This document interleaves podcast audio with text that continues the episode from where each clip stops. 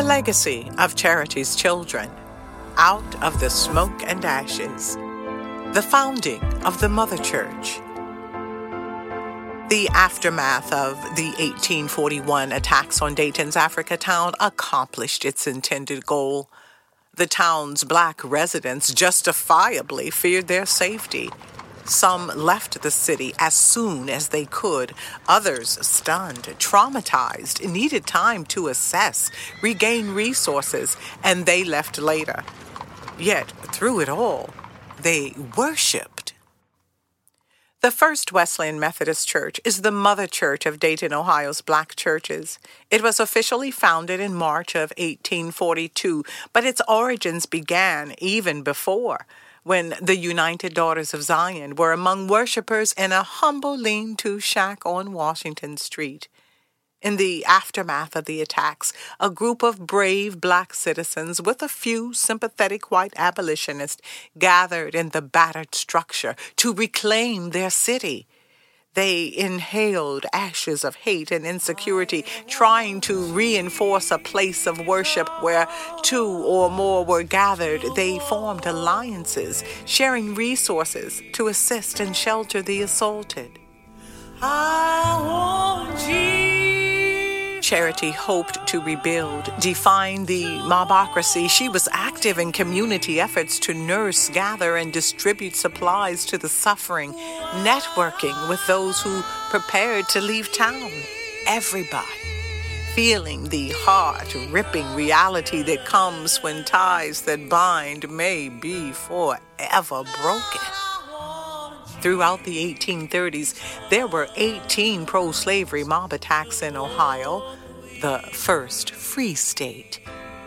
John's brothers left relatively soon, having been victimized by Dayton attacks in 1837 and having experienced, survived days of furor in January and February of 1841.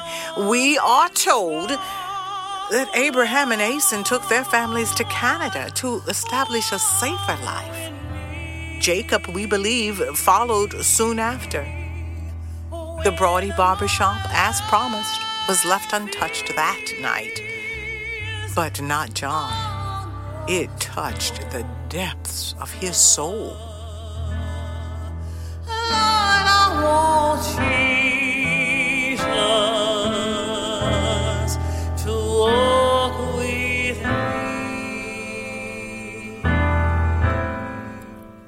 Left behind Isaac and John. Isaac, ready to fight. John, vulnerable, without all of the brothers who collectively worked to help each other thrive. Left behind in a cauldron, a big cast iron pot simmering, churning, often boiling over. Circumstances. The mindset was different for Charity. Deep roots bound her to the town that betrayed its colored citizens. John Isaac Davis arrived with his infant daughter in the emerging city of Dayton, Ohio between 1802 and 1803. Just seven or so years after indigenous Americans were forced out and the territory was established as the first free state in the American experiment. Just after, the first log was cut to forge a settlement in the river ribboned land. Along the confluence of the Mad, Stillwater, and Great Miami rivers, Charity Davis grew up with the city of Dayton. She was the child bride of Randolph Cesar, who had children as old as she. While she mothered the Cesar children and many others, we can confirm that together they had one child born between 1826 and 1830, Charles Randall Cesar, the noted ice skater of his day. Randolph and Charity were formally married in 1827, perhaps to ensure widows' benefits because of his impending death. Her family grew in her second marriage to John Broady. We can account for two daughters that were born by the 1840s six year old Julia and two year old Harriet. Young Charles Cesar would have been about 13 around that time. Ties that bind. We are also researching the likely family link between Charity and the Davises, James and Joseph. The Broady and Davises' three homesteads were adjacent for many years, an asset in their Underground Railroad efforts. Reasons why Charity was committed to rebuilding, and she wanted John Broady by her side, the man she was contracted to marry, yet grew to love.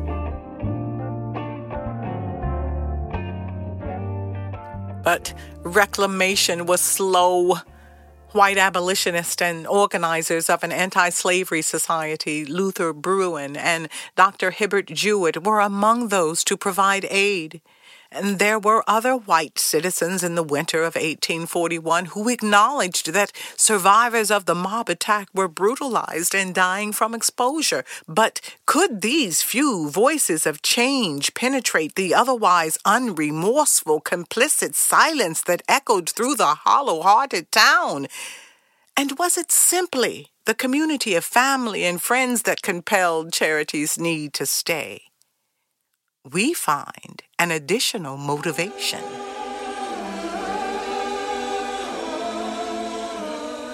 Late in the autumn of 1840, right before the attack on Africatown, a group of women made a commitment to the spiritual development of their community. The commitment to establish the Mother Church, and it seemed all the more essential after the attack we will say the names to raise the spirits of each trustee of the United Daughters of Zion.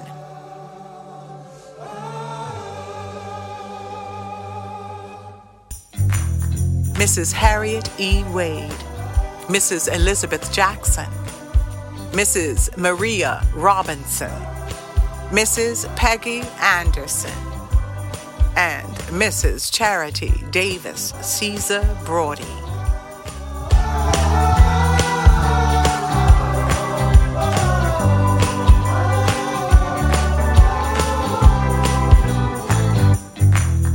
Throughout the 1830s, these women gathered their families and the elements of four seasons and worshiped in that shack on Washington Street. Families of feet stood on dusty, muddy boards and rose to sing his praise. Bottoms were sometimes splintered as children squirmed on worn out timber planks. Still, praises were raised in the sunshine and the shadows. Hearts set afire by the Spirit, motivated by the Word. Absorb the timeline here two, three short months before the January and February attacks of 1841. With the help of Luther Bruen, brave black women in November of 1840 bought land on South Short Wilkinson Street to build a church.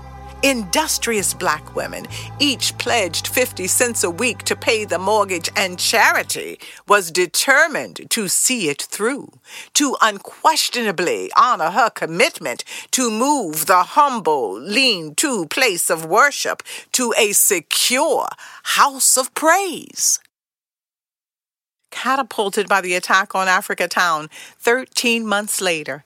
In June 1842, a small brick church was built on South Short Wilkinson Street to become the First Wesleyan Methodist Church of Dayton, Ohio, led by the Reverend Shadrach Green of Kentucky.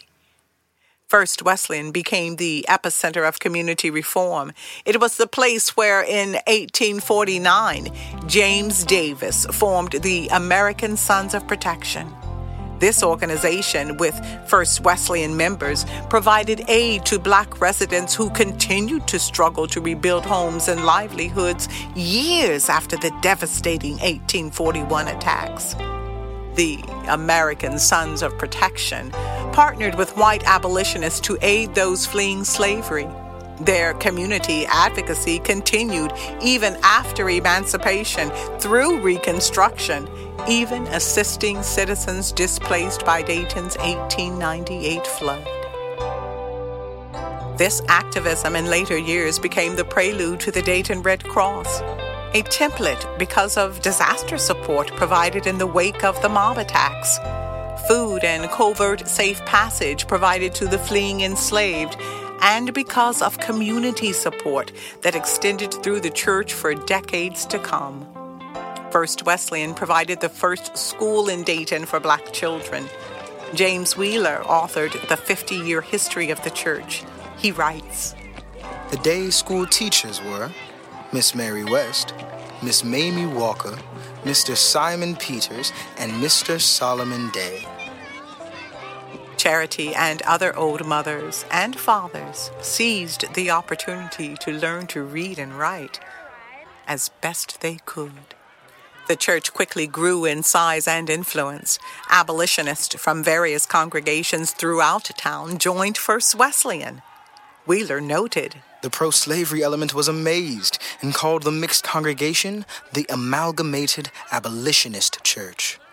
The small frame church built in 1842 was quickly outgrown, and a new building designed by black architect Charles Russell was constructed in 1854 on the same lot. The mortgage, despite dubious distraction, was paid in full by July of that same year, and the deed gifted to the First Wesleyan Methodist Church of Dayton, Ohio by the United Daughters of Zion.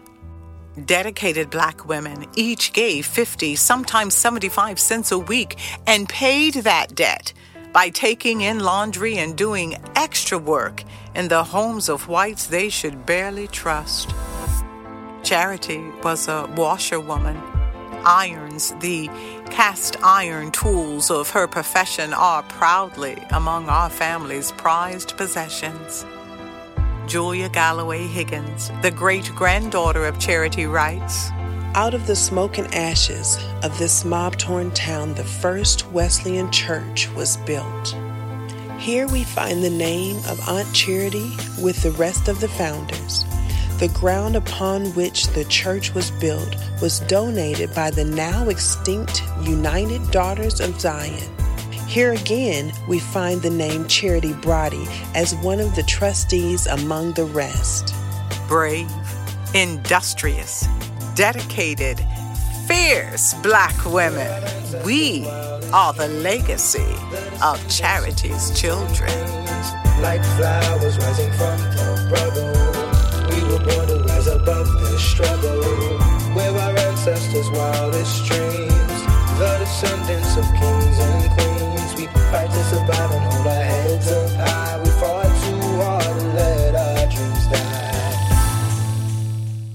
Founded in 1842, out of the smoke and ashes. Congratulations to First Wesleyan Church of Dayton, Ohio, on 181 consecutive years of Christian and community service. Hi, I'm Patricia Smith Griffin, founder of the Charity's Children Project and executive producer of the podcast series, The Legacy of Charity's Children.